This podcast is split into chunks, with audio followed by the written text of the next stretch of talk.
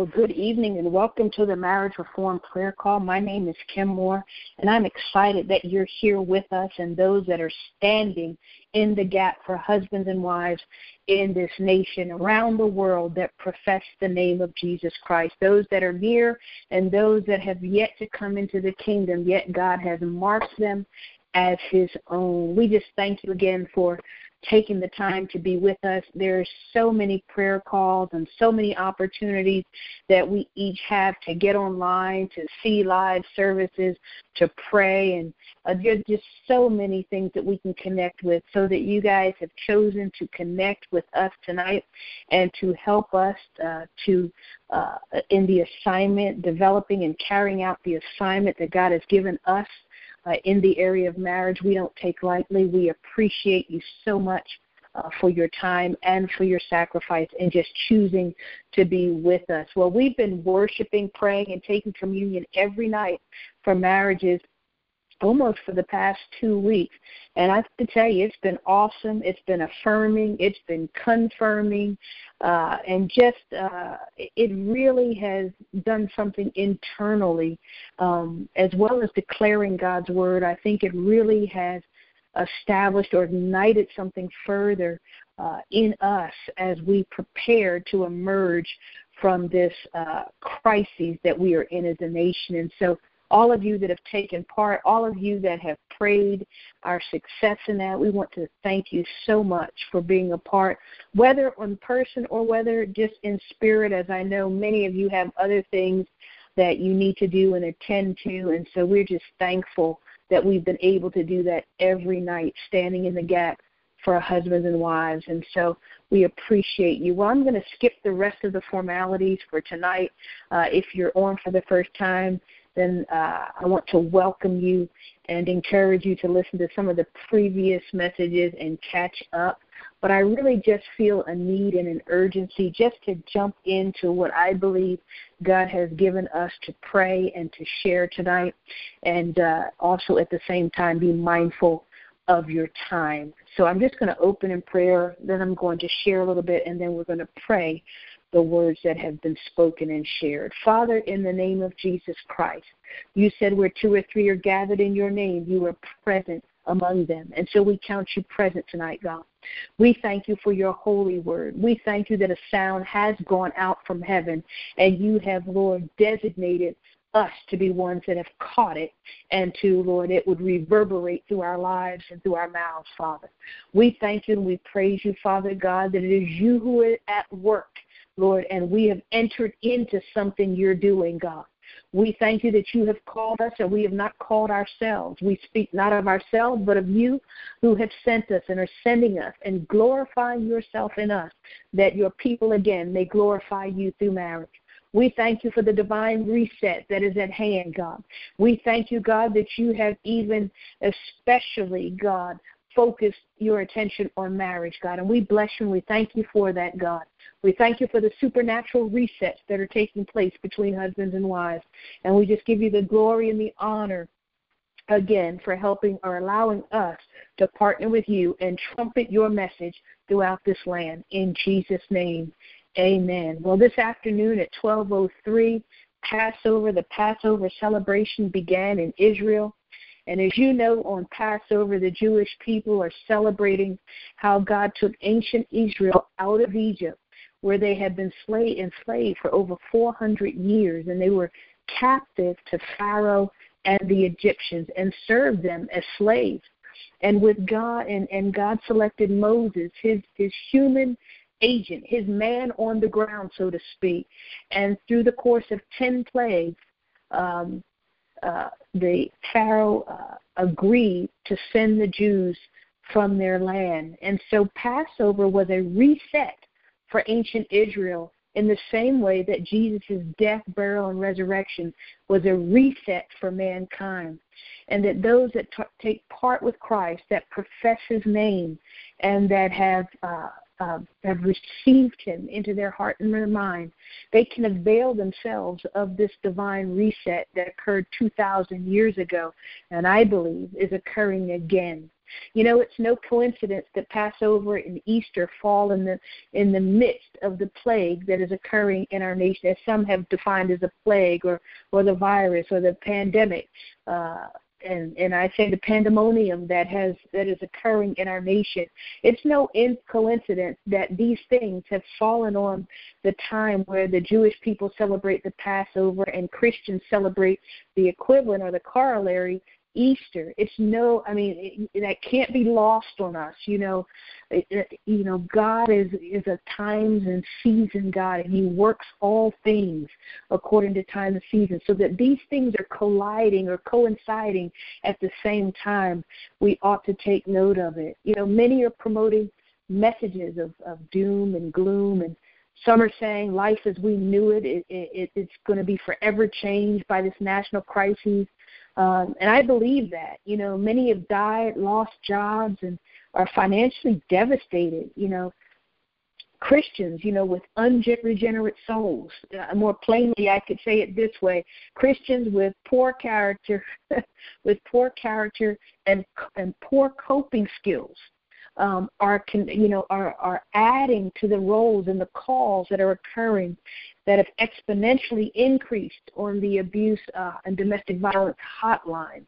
Uh, if you Google it, you will see the numbers have gone up, and uh, Christians who have not given their soul to the Lord, that is to be conformed to God, changed in the way they think and behave, you know, are contributing to some of the things, some of the doom and gloom messages, as well as the, what's happening in terms of domestic violence.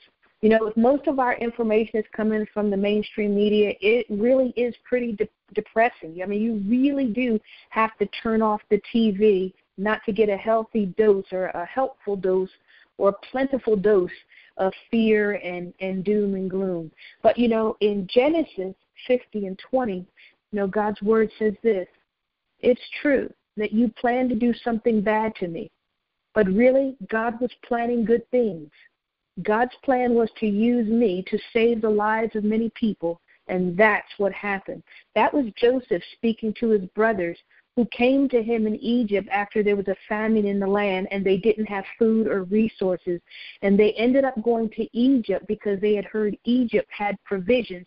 What they didn't know was that their brother, the one they cast into uh, into the pit and ultimately slavery, and told their father that he had died, uh, he was the one in charge of the resources during this particular famine. And so they had to come into contact and had to come back and deal with their brother.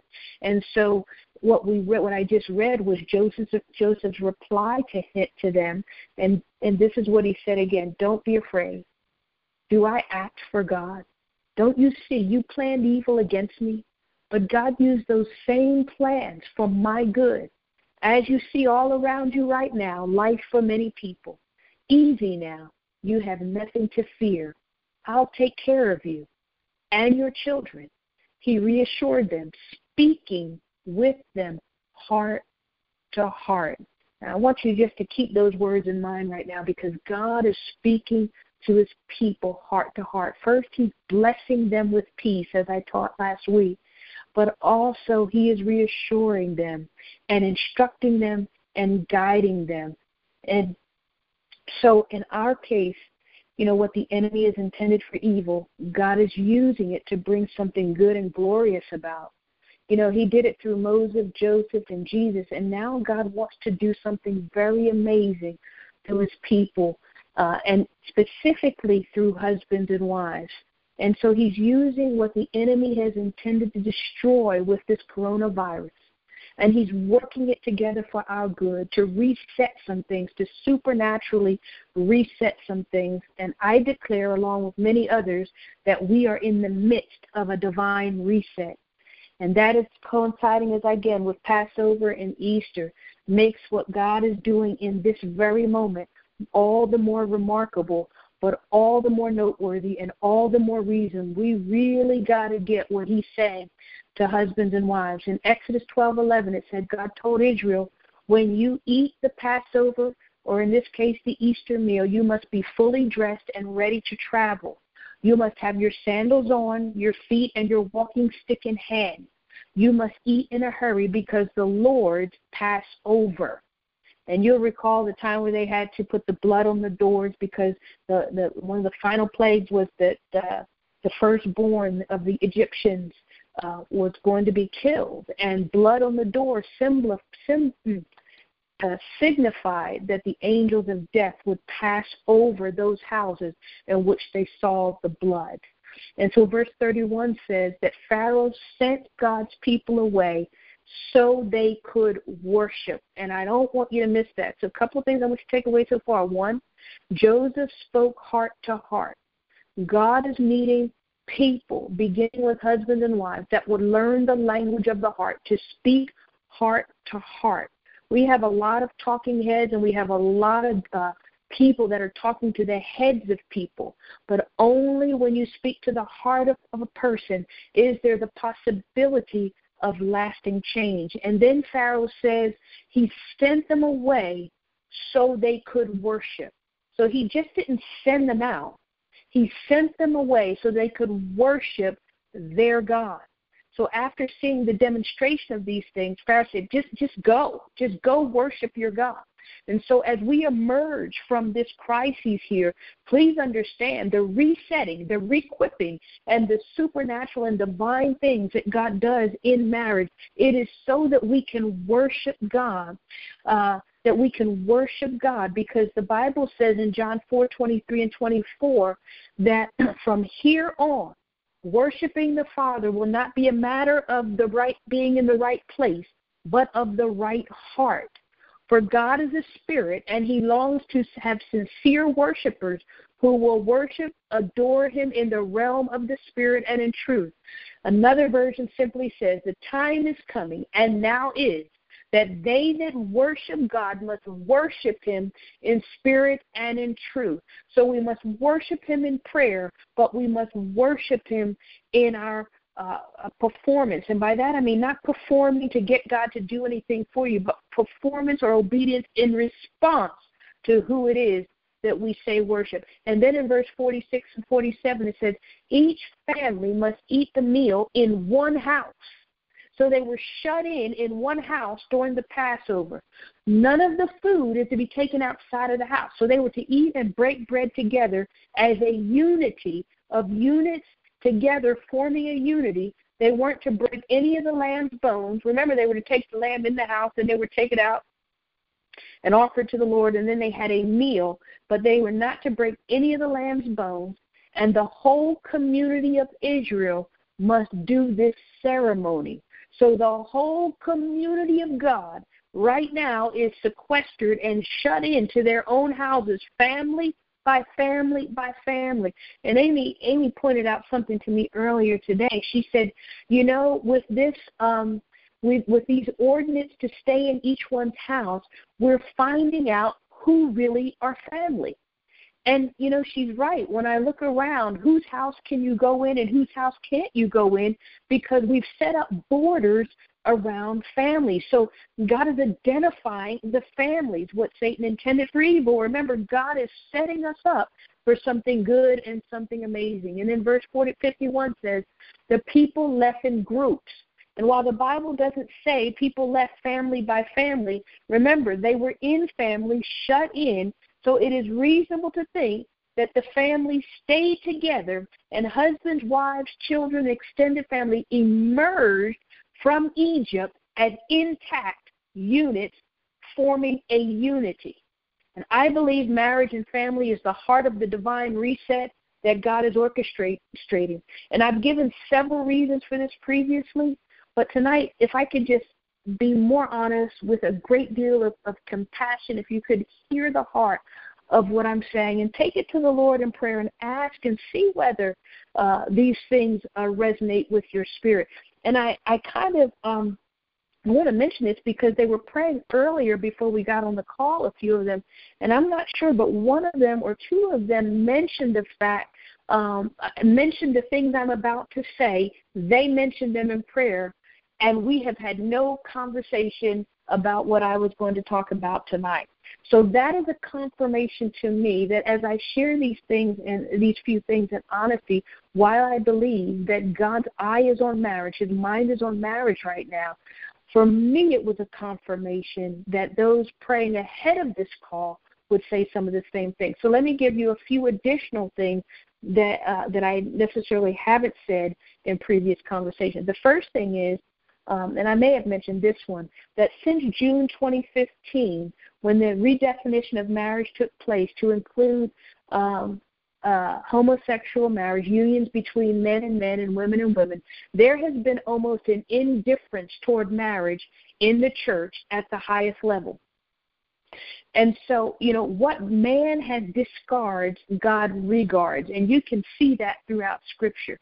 What man, uh, what man casts out, God calls in, and we can see that. And I believe that that God's eye and His mind is on marriage because we have tended, in many cases, in the church to take it for granted.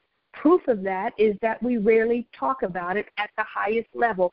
And even during the course of this virus, um, we've we've scarcely noted that the there's been an increase in domestic violence, but beyond that, we are not we have not necessarily spoken to marriage, and then perhaps maybe some disregard or just take it for granted because there are many marriages in the body of Christ.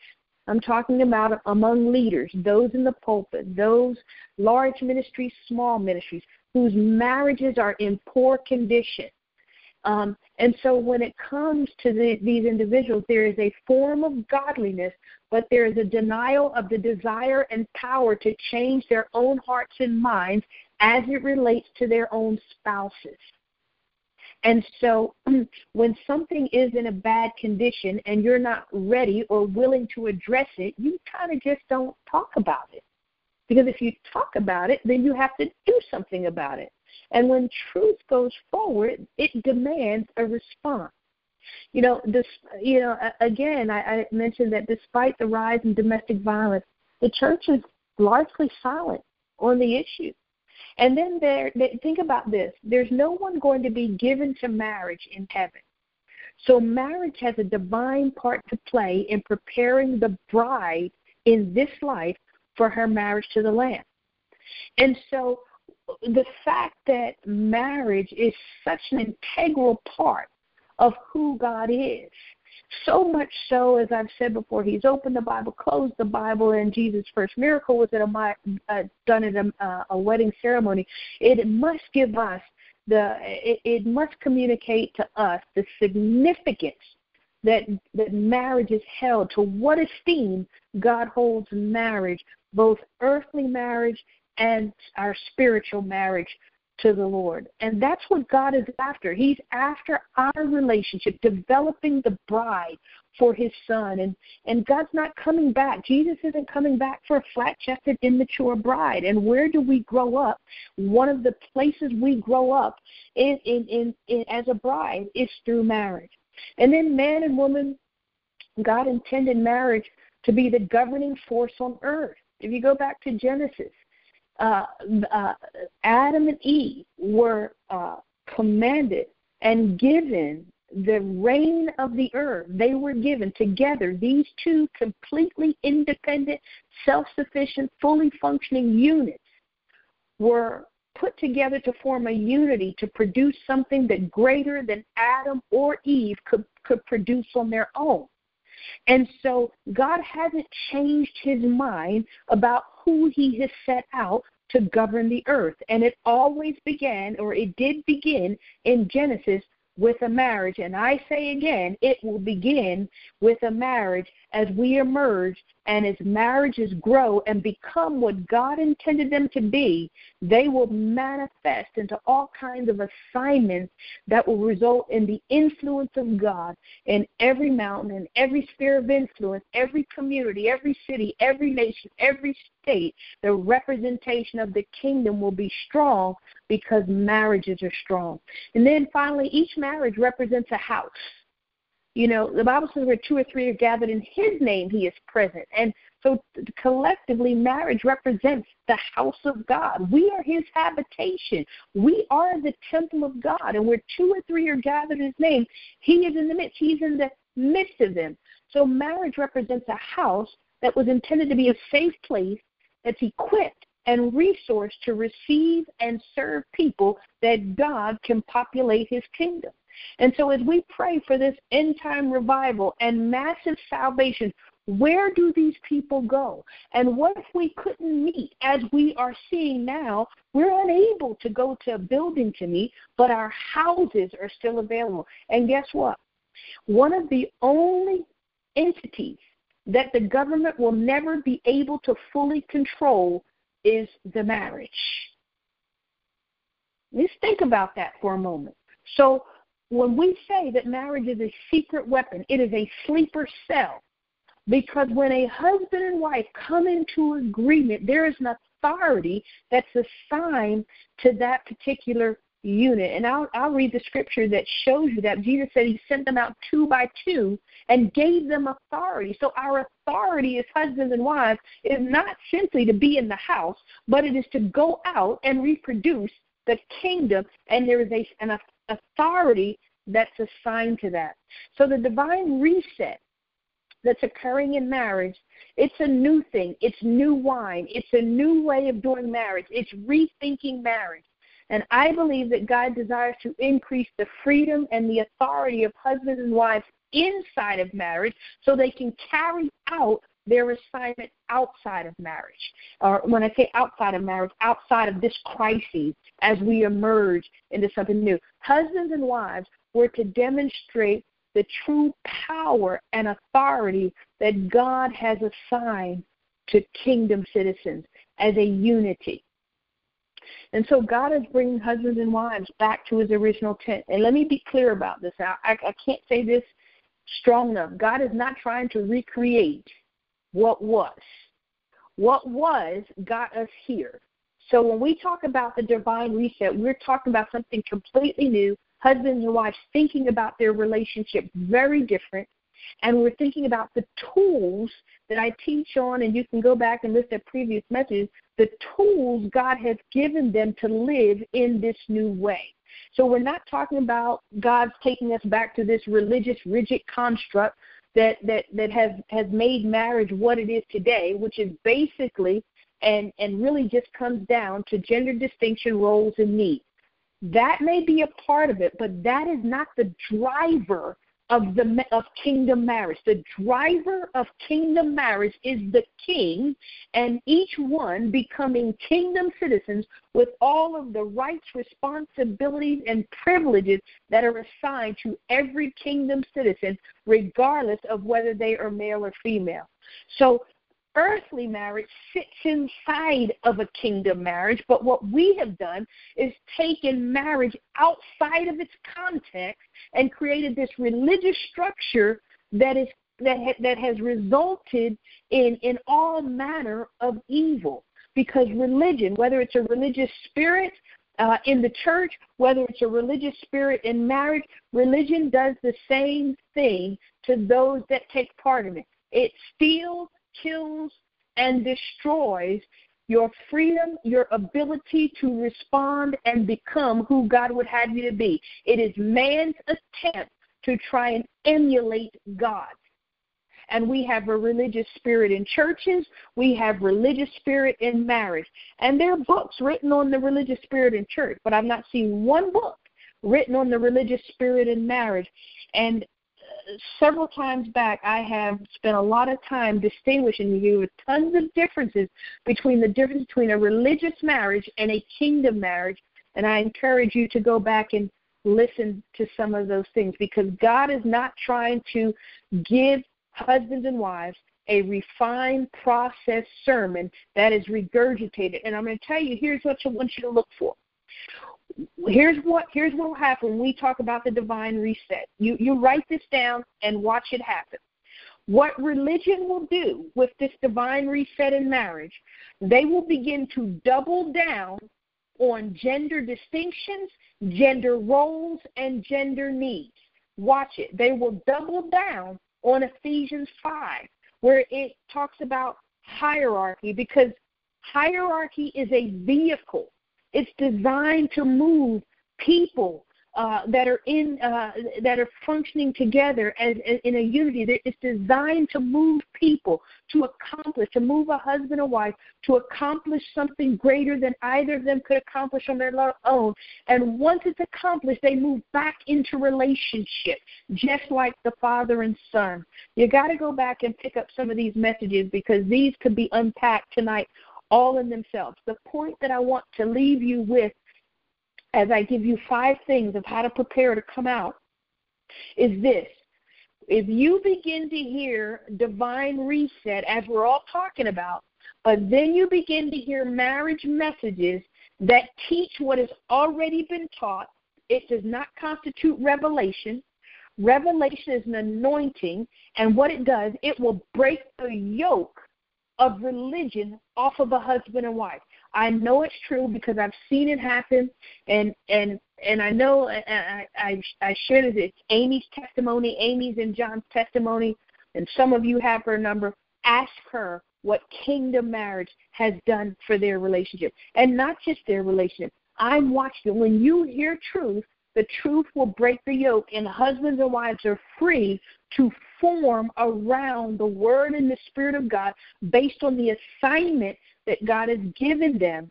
And yes, there are gender distinctions. Yes, husbands and wives, there may be roles, but there's not one shoe size that fits all. And kingdom is about giving you the space to be who you are, each one, without um, making every wife the same and every husband the same. And so I just I leave that leave that there. I want to give you five things, and then I want to pray because I see we're approaching uh, 9:30. So let me give you these five things real quick. And I'll be happy to take your comments or questions. You can email me at kim at moreonrelationships.com. That's my last name, M O O R E, onrelationships.com. You can hit me up on Facebook. Uh, you can text me if you have my number. Uh, so you you can get in touch with me. You can ask further. You can go to Spotify and pick up many of the things in detail that I've said earlier in kind of snippet points.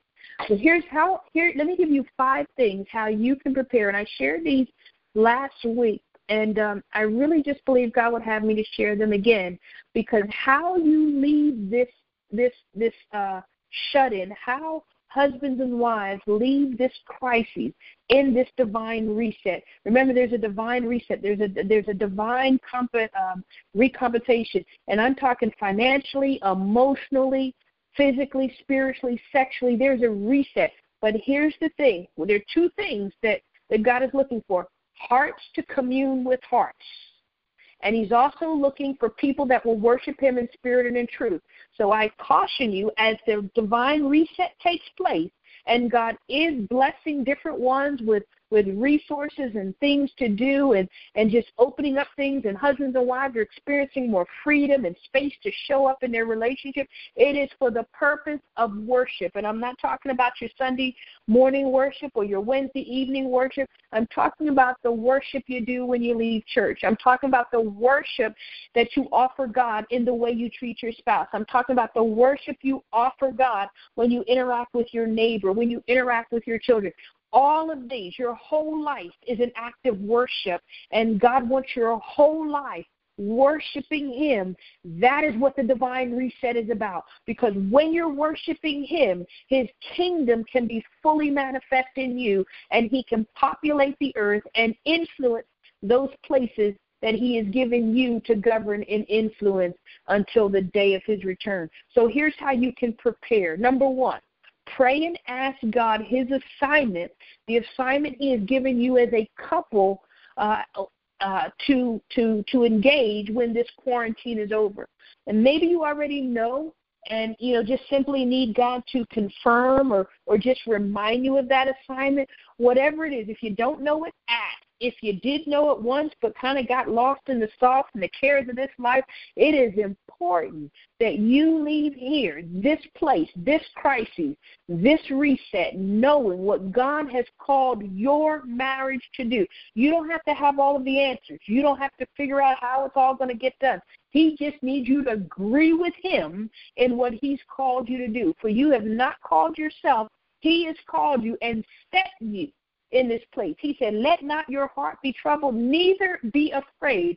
I have gone to prepare a place for you, and if I've gone to prepare a place for you, I will come again and receive you unto myself. He's not just talking about mansions in heaven, he's talking about in this next phase in this next move, there is a place and a position for your marriage. And God needs you to be in it because when you're in it, then you are glorifying Him and He can glorify Himself in you. So you just need to pray and ask and know what that assignment is. Here's a hint whatever God has called your marriage to do, it is likely you have already had an appetizer of that at some level. The example I would give you is Moses. Moses was a deliverer. It was in him to deliver people and, and, and, and ultimately a nation. It was in him to do it the, it was the Bible says that, that God is in us, giving us a desire to do what pleases Him. Moses had the desire to do what pleases Him, so that even though he was in Pharaoh's house, the Bible said he identified with the people of God. And then you recall that he went and killed the Egyptian that was uh, fighting with the Hebrew, and he delivered the Israelite from the Egyptian. And then the and so he had a taste, an appetizer of his assignment, and he was feeling pretty good. So the next day, when two of his brothers were fighting with each other, he went in and tried to break it up and, and deliver them from one another. And uh, that didn't work because his brother confronted confronted him and said, "Who do you think you are? Are you God? Who, who do you? How are you gonna?"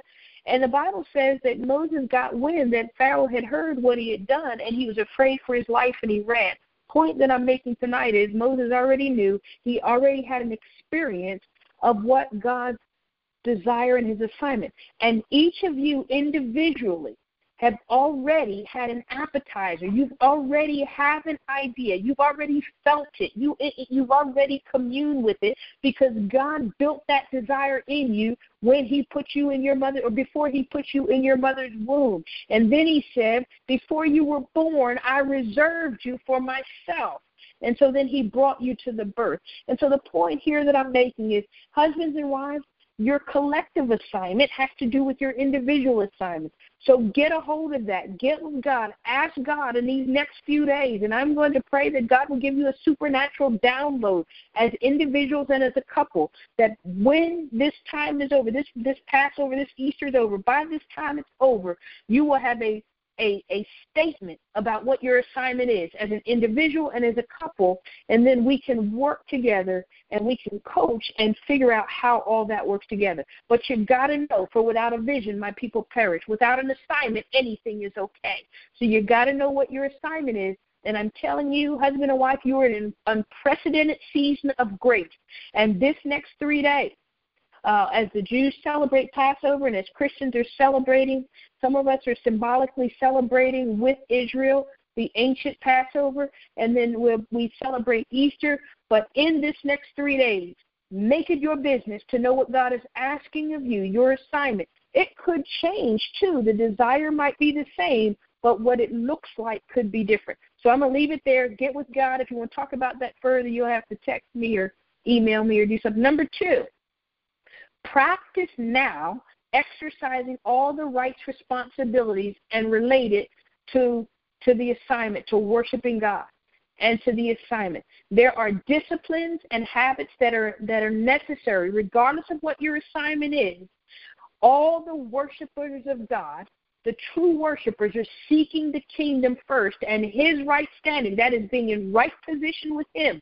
So wherever you're out of alignment, this is the time to come into alignment. And by that I mean into alignment in terms of the way you think, the way you're behaving, the way you're conducting yourself, the discipline and you know the disciplines of of being a worshiper of God. And then your assignment has discipline to it, it too as well.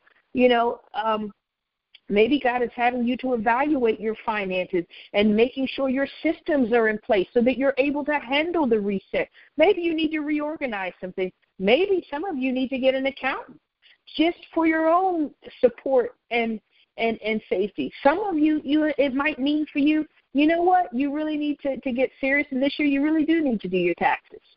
Come on, we're people. We've all done in different things. This is the time to get positioned and aligned with God. Um, and so we have a freedom. There's a freedom with this period. You know, many of us have different work schedules. Some of us are, are not working at all. You have a freedom available to you. And that freedom is designed so that you can develop new habits, new ways of thinking. And so that means also that you'll have to take inventory and evaluate your life and the things that you've engaged in, the things that, you know, are they helping or hindering you as a couple? You know, maybe, you know, maybe some of the things you're doing, they're not bad things. In fact, they may be good things. They may be acceptable things. They're just not germane to this next assignment. And so you'll have to make some decisions about modifying those things or, or in some cases, letting those things go. And then number three, evaluate the resources presently available to you to fulfill the assignment. What will it take? That's the question. What will it take? What will it take? What will it require for you to fulfill the assignment God has given you? You know, the resources are not just money here, guys. The resources and the most valuable resources you have are each other, the husband and wife. That is the skills, the abilities, and the spiritual gifts each of you have, the interests, the proficiencies, even the weaknesses are important. See, that's where the heart to heart conversation comes in. This is the time where you, and if you're in a relationship, now I always caution you, if you're in an abusive relationship, you, you, the the degree of vulnerability that you offer, you must be wise as a serpent and as harmless as a dove. And if that's you, that's a that's a unique situation, and um, I would want you to go about this aspect of it perhaps a little bit differently. But in normal, average circumstances, you know, couples uh, that that aren't in, uh, experiencing abuse or neglect or exploitation, those kinds of things, um, where it's incapacitating to you as a an individual or to your relationship, where it's just not in a a broken down state. You know, sometimes you'll have to, you know, there's some repairs that need to take place before you can engage in your kingdom assignment. But an exercise that will always be helpful and is always joining uh, and affirming is to sit down and get a piece of paper and on one side, list all your skills, abilities, spiritual gifts, and interests and proficiencies, your weaknesses. And on the other half, list you know your list your spouses, and then compare notes because then you'll see what are you really working with as a couple. See, when you're just in this religious mindset of marriage, you you don't have access to all of this because religious marriage is not designed to make use of all of this because religious marriage is designed to keep each one in a particular place. And so, again, this is a valuable exercise. Whether you're broke or not, this is a great exercise. But in terms of your vulnerability, you want to protect that in the case that you're in an abusive situation. And then again, I would advise something differently in that case. But post it up on the wall, pray over the list, talk about it, let it become the new conversation, the new dialogue among you. And what you'll find in the midst of that, you'll begin to affirm each other. You'll begin to appreciate pre- appreciate appreciate each other. And there's reasons why it's hard to appreciate each other's skills and abilities right now. But one of the reasons is because it exposes your weakness. When our when our spouse is operating in their strength, it exposes the other's weaknesses. And nobody wants to walk around with their weaknesses exposed except marriage is supposed to be the safest place where we're able to do that because there is a covering and a protection for that. Listen, this isn't a time for pride. Pride will kill you, it will derail you, and um, it will keep you in a religious mindset. And that is probably the most threatening thing to the kingdom marriage is a religious mindset.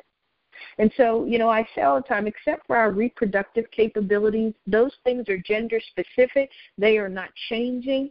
Um, and God has assigned him the, the way he wants him to be. And yes, men and women are different. Nobody's disputing that. What we're talking about is how those things are used in marriage, in a kingdom marriage versus a religious marriage.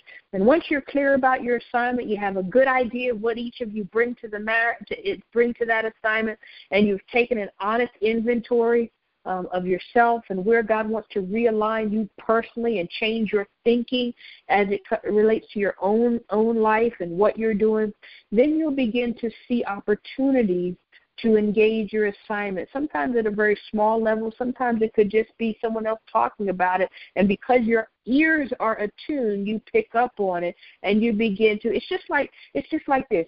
We and I know you can relate this. When you were looking for a new car, you had a car in mind. Didn't you start seeing that car everywhere? Everywhere you went, you started seeing that car. The same is true. When you are clear about what God is saying to you, you will hear and see it everywhere because your eyes now will be open to what God is having you to do and where He's having you to do it. And He's going to begin to show you the opportunities and the people are doing. And the most frustrating thing is waiting on God because you know He told you something and yet you don't see it right away. You don't see, people aren't getting it. People don't see this. Well, it takes a minute because you got to get it first. And once you really, really get it, then now you become an opportunity You begin to see it in other places. Oh gosh, so much I could say about that. Let me just give you this scripture. Mark 6 and 7 says this Calling the twelve to him, he began to send them out two by two and gave them authority over impure spirits. Do you understand that when you and your husband are sent out and leave this this uh, quarantine, leave this national crisis, leave this shut in, not only will you go loaded with the wealth of the Lord, but also you will have a new authority over impure spirits and all of those things that are contrary to the word and the will of God, particularly as it relates to your assignment. Because you will have an authority that is commensurate with the assignment God has given you as you go two by two. So there is an authority that God gives to a couple as they walk together as fully functioning independent units that have formed a unity. There is an authority that God blesses that unity with. That's what Mark 6 and 7 is saying. God is about teamwork. We have this saying all the time teamwork makes the dream work. It really does. It really, really does. And then the Bible says in Matthew 18 and 20, For where two or three are gathered in my name, I'm with them. So, husband and wife, God is with you when you come together in His name. And when you take communion, we were taking communion every night. I encourage you, take communion. There's something about communion and remembering the Lord's body that is just spiritually significant. And also, when you're doing the list and affirming each other, it's hard to argue with somebody that you're constantly affirming. And what you affirm, see, what you validate, what you affirm, you're able to receive from. What you reject, you can't receive from. So when you reject your spouse in, in, in, in a particular way, you can't even receive the good that God put in them for you because your eyes aren't trained because they have been clouded by the judgment. Uh, man, we could just let, let me get going because I'm going to get a text from Amy in a few minutes, and she's going to say something like, um, "Wrap it up." And um, so before we get to that place, I want to read one more, two more scriptures, then I want to pray, and then I want to end, end this call. Ecclesiastes 4 9 through 12 says this Two are better than one because there is a good reward for their labor together. There's a reward that comes to the marriage, not to the husband, not to, but to the marriage. There is a reward that will come to the couple that has been sent and has been given authority commensurate with the assignment that they will that there is a reward for that labor.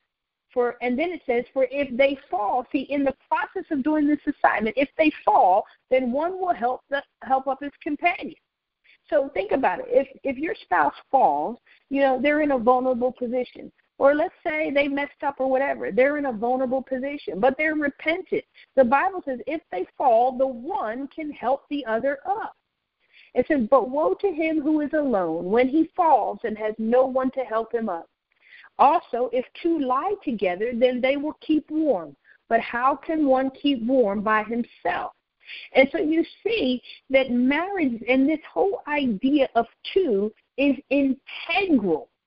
You know, the Father and the Son work together as two. The Holy Spirit facilitated the entire transaction between the Father and Son.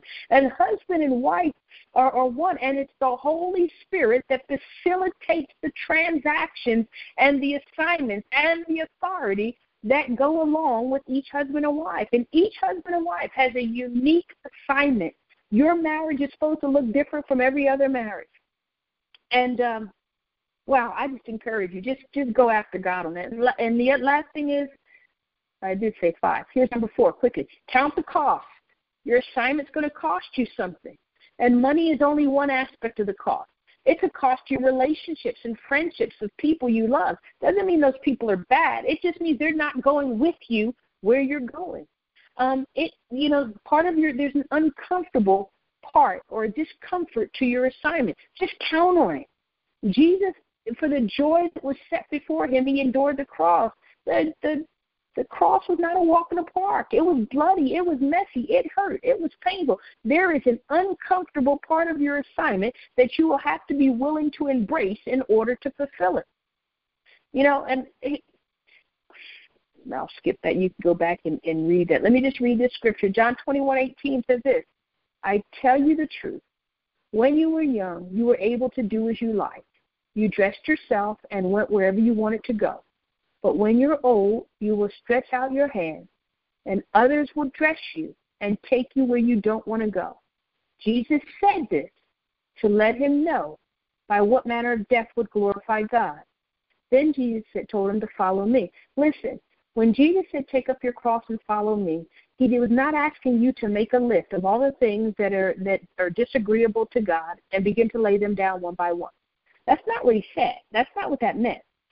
Uh, in James it says, submit yourself to God, resist the devil, and he'll flee from you. It's in the submitting that you'll be resisting. It's in the submitting that you will be letting go of what is contrary to the word and will of God for your life.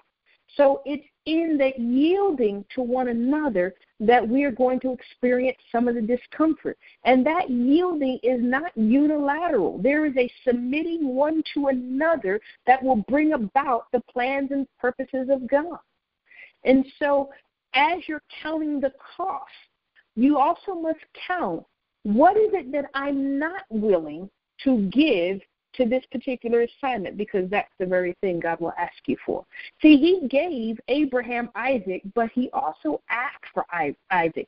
And I believe one of the reasons He asked for Isaac, He promised Abraham Isaac. Isaac was the son of the promise. Everything was about this son.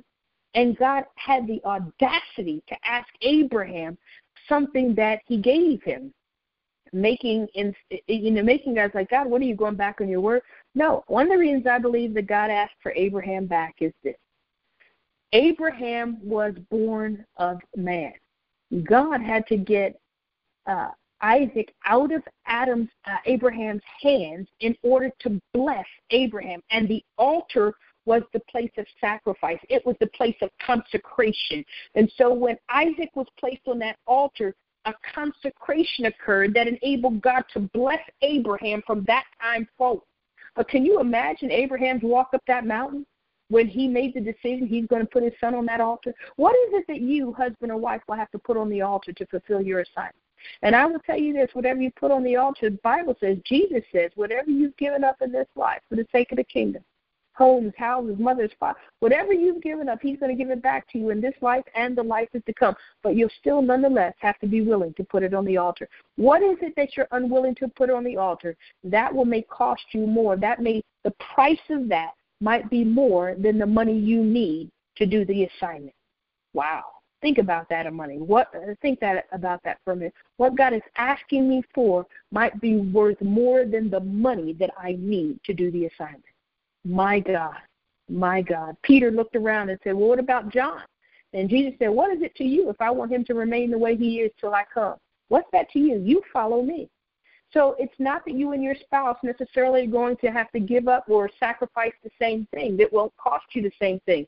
But there will be an equal sacrifice. Not equal gifts, but equal sacrifice it'll hurt just the same. It'll be just as discomforting. And lastly, number five, be willing to incur rejection, betrayal, being misunderstood, and hardship for the sake of your assignment. For as Jesus was in the earth, so now are we. And there's no way we can answer the call of God on our lives and not expect to experience what Jesus experienced. If he is living in us and we are living in him, the question becomes what part of his life don't you want to experience?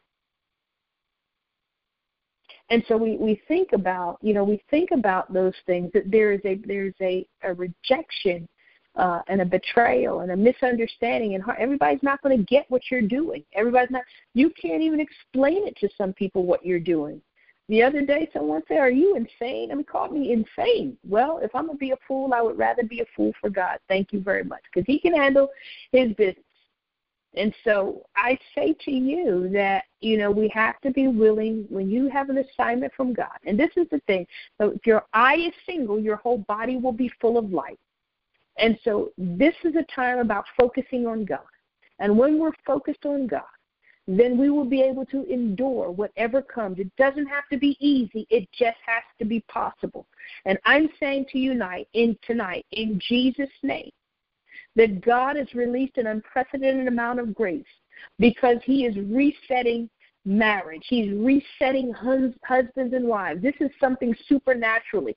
Some of you will forget the pain and the hurt that your spouse has caused you that is an, that has made it difficult for you to go forward in this new thing. It's made it difficult for you to even receive fresh revelation from God. I declare tonight in Jesus' name that the supernatural grace of God will cause you to forget those things that have previously made you stuck and unable to move in relationship to one another.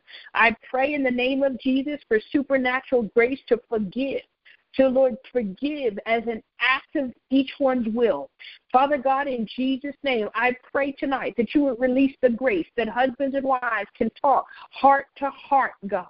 Lord, I pray in the name of Jesus for husbands and wives that will worship you in spirit and in truth, God.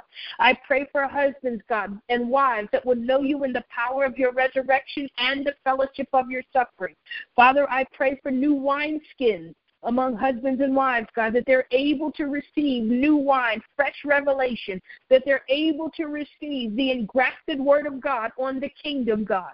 I pray in Jesus' name that you would deliver husbands and wives from religious mindsets, from religious spirits, God. Lord, and, and just even this whole idea, God, of just being so private, God, Lord, that, that they that they aren't able to ask for help, God. Lord, strike, Lord, pride down in the name of Jesus, God. Lord, you said if we would humble ourselves under your mighty hand, that you would lift us up in due time. So I pray and I thank you for husbands and wives that are humbling themselves tonight under your mighty hand, that you might lift them up in due time. I pray tonight, God, for husbands and wives who have received and do embrace the mind of Christ. I pray for husbands and wives, God, that are willing to show up, God, and be vulnerable with each other. I pray that husbands and wives will become safe places, God. Teach them what a safe place looks like, God. I pray for husbands and wives that are non judgmental toward each other, God. For surely, God, you didn't even come in the earth to judge the earth, Jesus, but that through you the earth might be man might be saved, God. So I thank you tonight, God, for husbands and wives, Lord, that lay down this whole idea that they've got to judge and nitpick and manipulate and control each other, God, to get what they want to get, God. Father, I pray tonight, God, that you would turn the weapons, these weapons, Lord, into plowshares, that husbands and wives would learn how to work together with new tools, God, with handles on your word. God, set husbands and wives free tonight, God, in Jesus' name. I thank you for the authority, God, that you are adding to husbands and wives, Lord, as you send them out two by two to fulfill their kingdom assignments on the earth, God.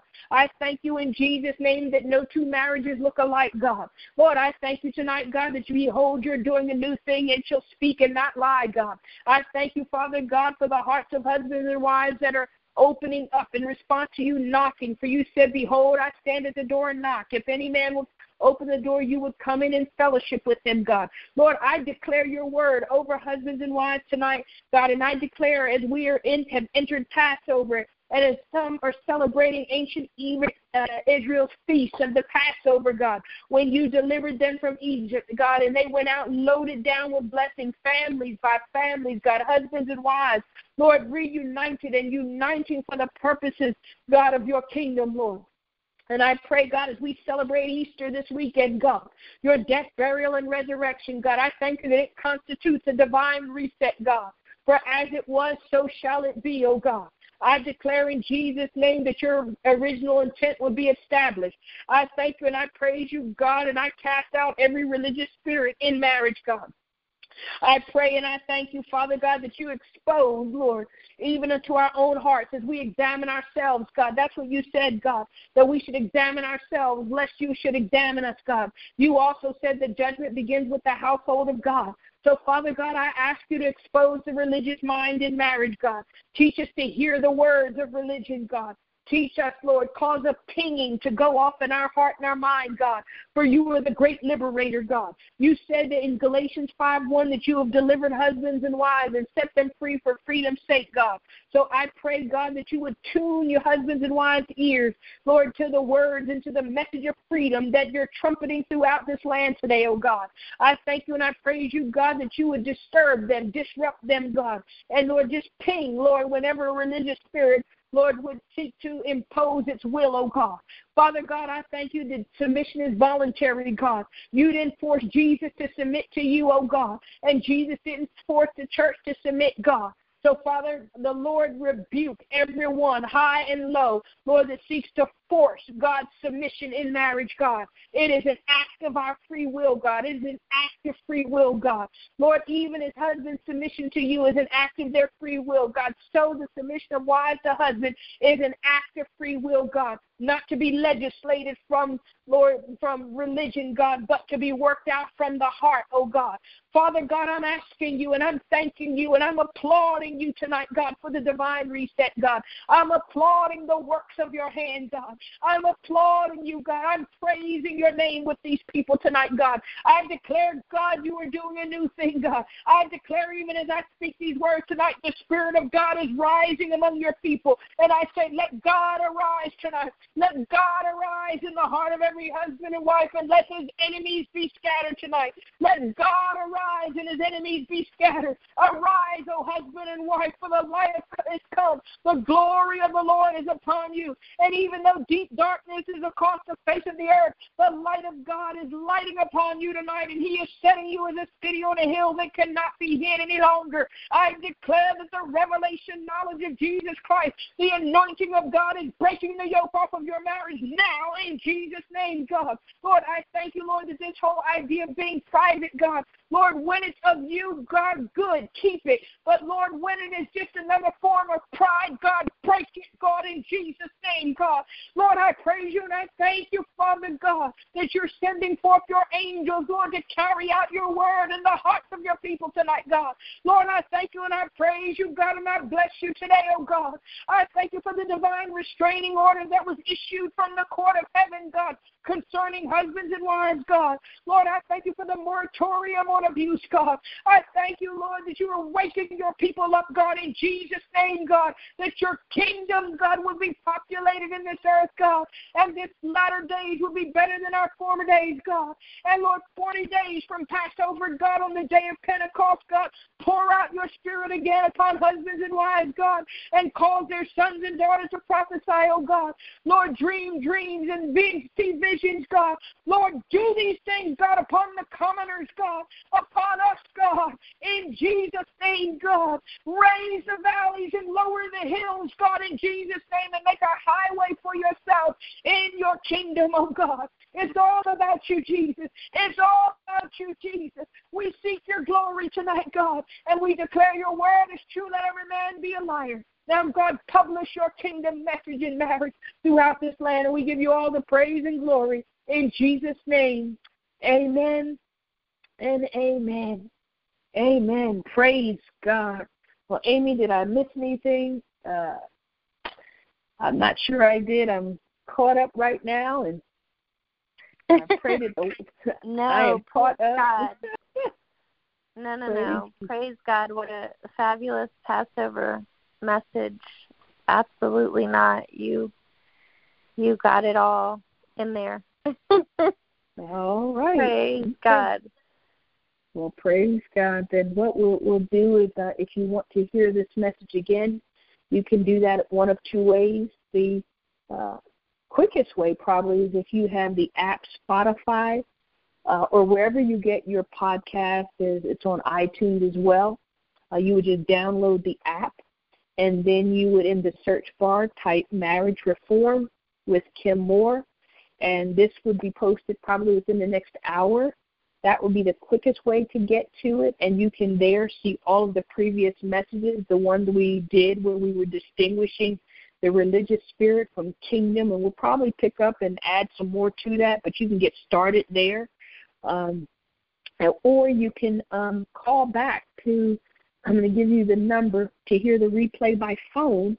You would just dial 605 475 4980, and then you would enter 341000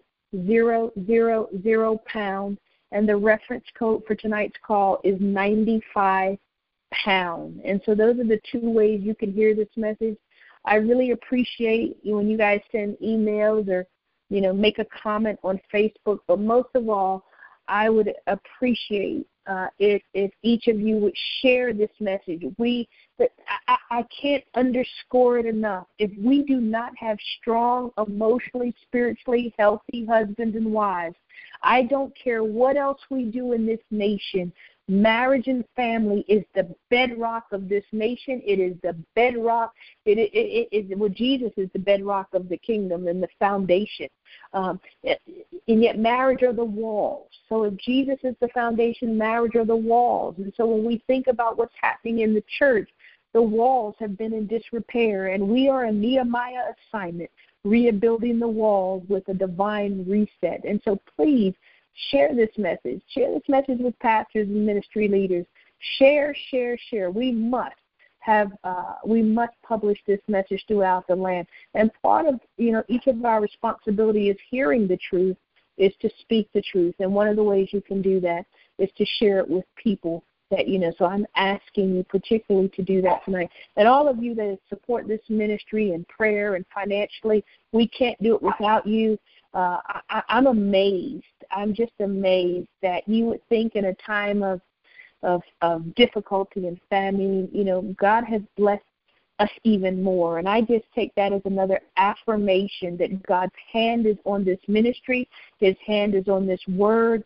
It is good soil, and so we thank you so much for those of you who have given and, and do support this ministry. If, if you're interested in doing that or sowing a seed in this ground, whether one time or ongoing, if you will go to, you can do that one of two ways. You can um, Cash App, if you have the Cash App. I know some of you are technically savvy. It's the dollar sign marriage reform. Uh, that's a quick way to do it. Or you can go to the website More on Relationships. Um, yeah, more on relationships.com, and there will be a, a donate button at the bottom. I, I believe on the on the front page. Uh, you can you can donate there. We are an LLC, and I like to put this out front because I like to for people to have integrity.